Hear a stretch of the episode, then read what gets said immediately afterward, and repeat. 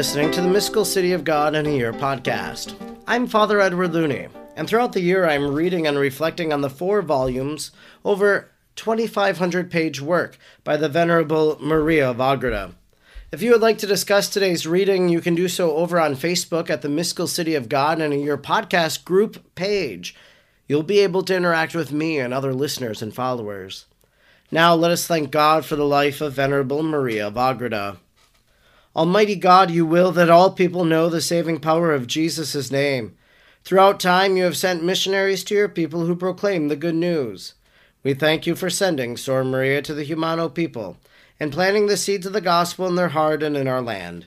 She taught them the good news and prepared them for baptism. We look to her example and holy life and wish to be taught by her today. Sor Maria, teach us how to pray and meditate. Teach us how to imitate the virtues of Our Lady Teach us the mysteries of our faith.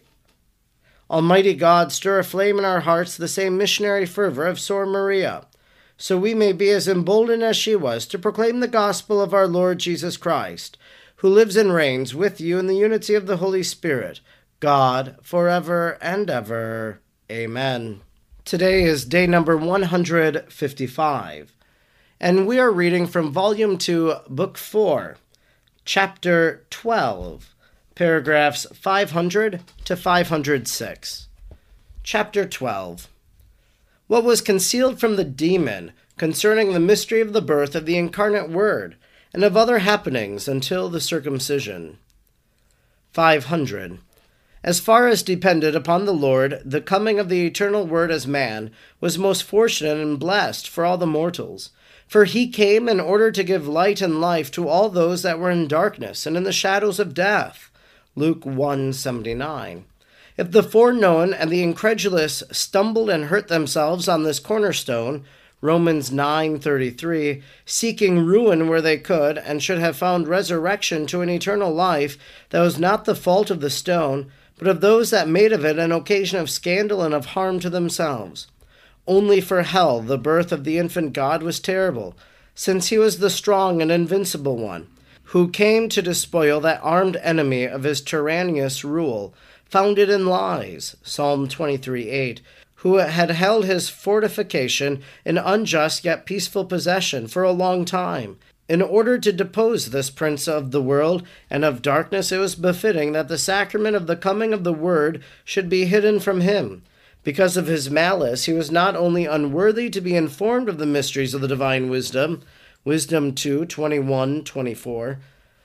But it was just that the divine providence, the malice of this enemy, should be blinded and confused in his malice. He had brought into the world and deceit and blindness of sin and cast down the whole human race by the fall of Adam. 501.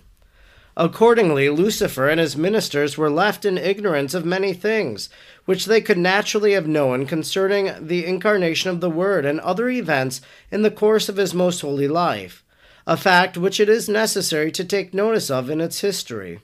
For if we had known for certain that Christ was the true God, he evidently would not have procured his death, 1 Corinthians 2 8, but he would have sought to prevent it as will be said in its proper place, in Volume 3. Concerning the mystery of the Nativity, he knew only that the Most Holy Mary had given birth to a son in poverty and in a forsaken cave, and that she had not found even lodging and shelter. Also, that the child was circumcised and otherwise treated as mere man, all of which was calculated rather to mislead his pride than to enlighten it. But he was ignorant of the manner of his birth and of the virginity of the Blessed Mother before and after the birth. Likewise, of the message of the angels to the just and to the shepherds of their conversations, and of the adoration of the infant God. Nor did he see the star, nor did he know the purpose of the kings in coming to Bethlehem, although he saw them make the journey and attributed it to some worldly enterprise. The demons were also unable to account for the changes in the elements, the stars, and planets, though they well perceived these changes and wonderful effects. They misjudged the words of the Magi in the presence of Herod, their arrival at the stable, and the adoration and the gifts offered. Notwithstanding that they perceived the fury of Herod against the children and abetted it, Yet they did not understand this object, and they stirred up his cruelty. Although Lucifer suspected that Herod was seeking to kill the Messiah, he considered him demented and treated him with derision. For in his pride he obstinately held fast to the opinion that the Word, upon entering into the world in order to set up his dominion, would not come humbly and in a hidden manner, but with ostentatious power and majesty, while in reality the infant God chose a far different way, being born of a mother poor and despised by men. 502. Thus misled, Lucifer, having noticed some of the strange events connected with the Nativity, called together his helpers in hell, and said to them, I do not find any occasion for fear in the events which we have noticed in the world. It is true, the woman whom we have persecuted so much has given birth to a son, but in such poverty and neglect that she could not even procure a lodging place in order to be delivered. We know all this to be far from the power and greatness of God. If he is to advance against us as weak as we have seen this child, and as we have assured ourselves concerning it, he certainly can make no headway against our power. We need not fear that he is the Messiah, since there is even a plot to kill him as being mortal like the rest of men. This does not seem to point to the salvation of the world, since he himself seems to stand in need of atoning for his fault by death. All these signs conflict with the purpose of the Messiah in coming into the world, and therefore it seems to me that we can rest assured that he has not yet come. The ministers of evil approved of the decision of their damned chief, and they were all satisfied that the Messiah had not yet come, for they were all accomplices in the malice and pride which blinded him. Wisdom 2:21. It never occurred to Satan in his vanity and indomitable pride that the majesty and greatness of God should humiliate itself because he himself sought after applause, ostentation, reverence, and exaltation, wishing, if possible, to appropriate all honor to himself. Since all honor was attainable by God, it never entered his mind that he would consent to the contrary and subject himself to humiliation, so much abhorred by the spirits of evil. 503. O sons of vanity, what examples are not here given to you for your enlightenment? Great is the lesson which the humility of Christ, our teacher and our highest good, teaches and urges upon us. But if this does not move us, let the pride of Lucifer at least deter and frighten us. O vice, O sin, dreadful beyond human imagination, since it confused an angel of such high intellect so much that he could judge of the infinite bounty by no other standard than that by which he judged himself and of his own malicious disposition. How far then does not man proceed in malice, if to his ignorance he joins guilt and pride? O happy and most foolish Lucifer, how far didst thou go astray in judging of so reasonable and commendable a proceeding? What is more beautiful than humility and meekness joined with majesty and power? Why dost thou fail to see insignificant creatures, that not to know how to humiliate thyself is only weakness of mind and comes from a base heart? The magnanimous and truly great do not seek payment in vanity, nor do they seek after what is low, nor can they be satisfied with what is false and apparent. It is evident, O Lucifer, that thou art shut out from the truth, and but an ignorant guide for the blind. Matthew fifteen fourteen since thou didst fail to understand that the greatness of the bounty and love of God, Romans 5 8, manifested and magnified itself as humility and obedience, even to the death of the cross, Philippians 2 8. 504. All these errors and insanities of Lucifer and his ministers were known to the Mother of Wisdom and our Mistress and with a just appreciation of such high mysteries, she magnified and blessed the Lord because he had concealed them from the proud and arrogant, and revealed them to the poor and humble, thus beginning to overcome the tyranny of the demons. Matthew 11:25. The kind mother offered up fervent prayers for all the mortals, who on account of their faults were unworthy of seeing the light, which for their salvation had appeared in the world of all this she reminded her most sweet Son with incomparable compassion and love for sinners. In these affections she spent most of the time of her stay in the cave of the Nativity.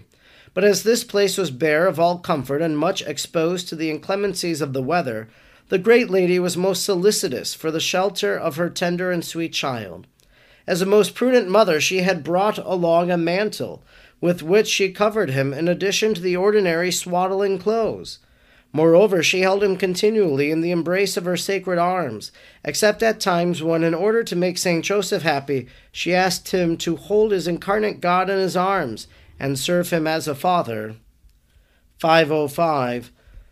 When for the first time she placed the infant God in his arms, the Most Holy Mary said to him, My husband and my helper, receive in thy arms the Creator of heaven and earth, and enjoy his amiable and sweet company in order that my Lord and my God may be delighted and recompensed by thy faithful services. Proverbs 8:31. Take to thyself the treasure of the eternal Father and participate in this blessing of the human race. And speaking interiorly to the divine infant, she said, Sweetest love of my soul and light of my eyes, rest in the arms of Joseph, my friend and spouse. Do thou hold sweet intercourse with him, and pardon me my shortcomings. Much do I feel the loss of thee, even for one instant, but I wish to communicate without envy the good I have received to all that are worthy. Wisdom 7:13. Her most faithful husband, acknowledging this new blessing, humbled himself to the earth and answered, Lady and sovereign of the world, my spouse, how can I, being so unworthy, presume to hold in my arms God himself, in whose presence tremble the pillars of heaven? Job 26:11. How can this vile wormlet have courage to accept such an exalted favor? I am but dust and ashes. But do thou, lady, assist me in my lowliness, and ask his majesty to look upon me with clemency, and make me worthy through his grace. 506. His desire of holding the infant God and his reverential fear of him caused in St. Joseph heroic acts of love, of faith, of humility, and profoundest reverence Trembling with discreet fear, he fell on his knees to receive him from the hands of his most holy mother, while sweet tears of joy and delight copiously flowed from his eyes at a happiness so extraordinary. The divine infant looked at him caressingly, and at the same time renewed his inmost soul with such divine of efficacy as no words will suffice to explain. He broke out in new canticles of praise at seeing himself thus enriched with such magnificent blessings and favors, after having for some time enjoyed in spirit the sweetest effects of holding in his arms the Lord who contains heaven and earth. Isaiah 40:12. He replaced him into the arms of his fortunate mother, both of them being on their knees and receiving and giving him. Similar reverence the most prudent mother observed every time she took him up or relinquished him, in which also St. Joseph imitated her as often as it was his happy lot to hold the incarnate Word. When they approached His Majesty, they also made three genuflections, kissing the earth and exciting heroic acts of humility, worship, and reverence. Thus, before the great Queen and the Blessed Joseph observed all propriety in receiving or giving the child from and to one another. This concludes our reading today for day number 155 we read from Volume 2, Book 4, Chapter 12, paragraphs 500 to 506. Jesus confuses the devil by being born in humility and poverty. The devil believes that there's going to be some great show when the Savior of the world comes, and so this allows Jesus to remain hidden from the snares of the enemy, at least for a short while. Which, in my mind, then, thinking back to yesterday's reading when we heard about Herod believing the shepherds, that I thought, well, who possesses Herod to kill these infants? Was it the evil one, or maybe was it simply the threat that he hears from the shepherds? That maybe he wasn't even inspired by the evil one himself, but that what he hears threatens him personally Surely the slaughter of the innocents is a work of evil, yes.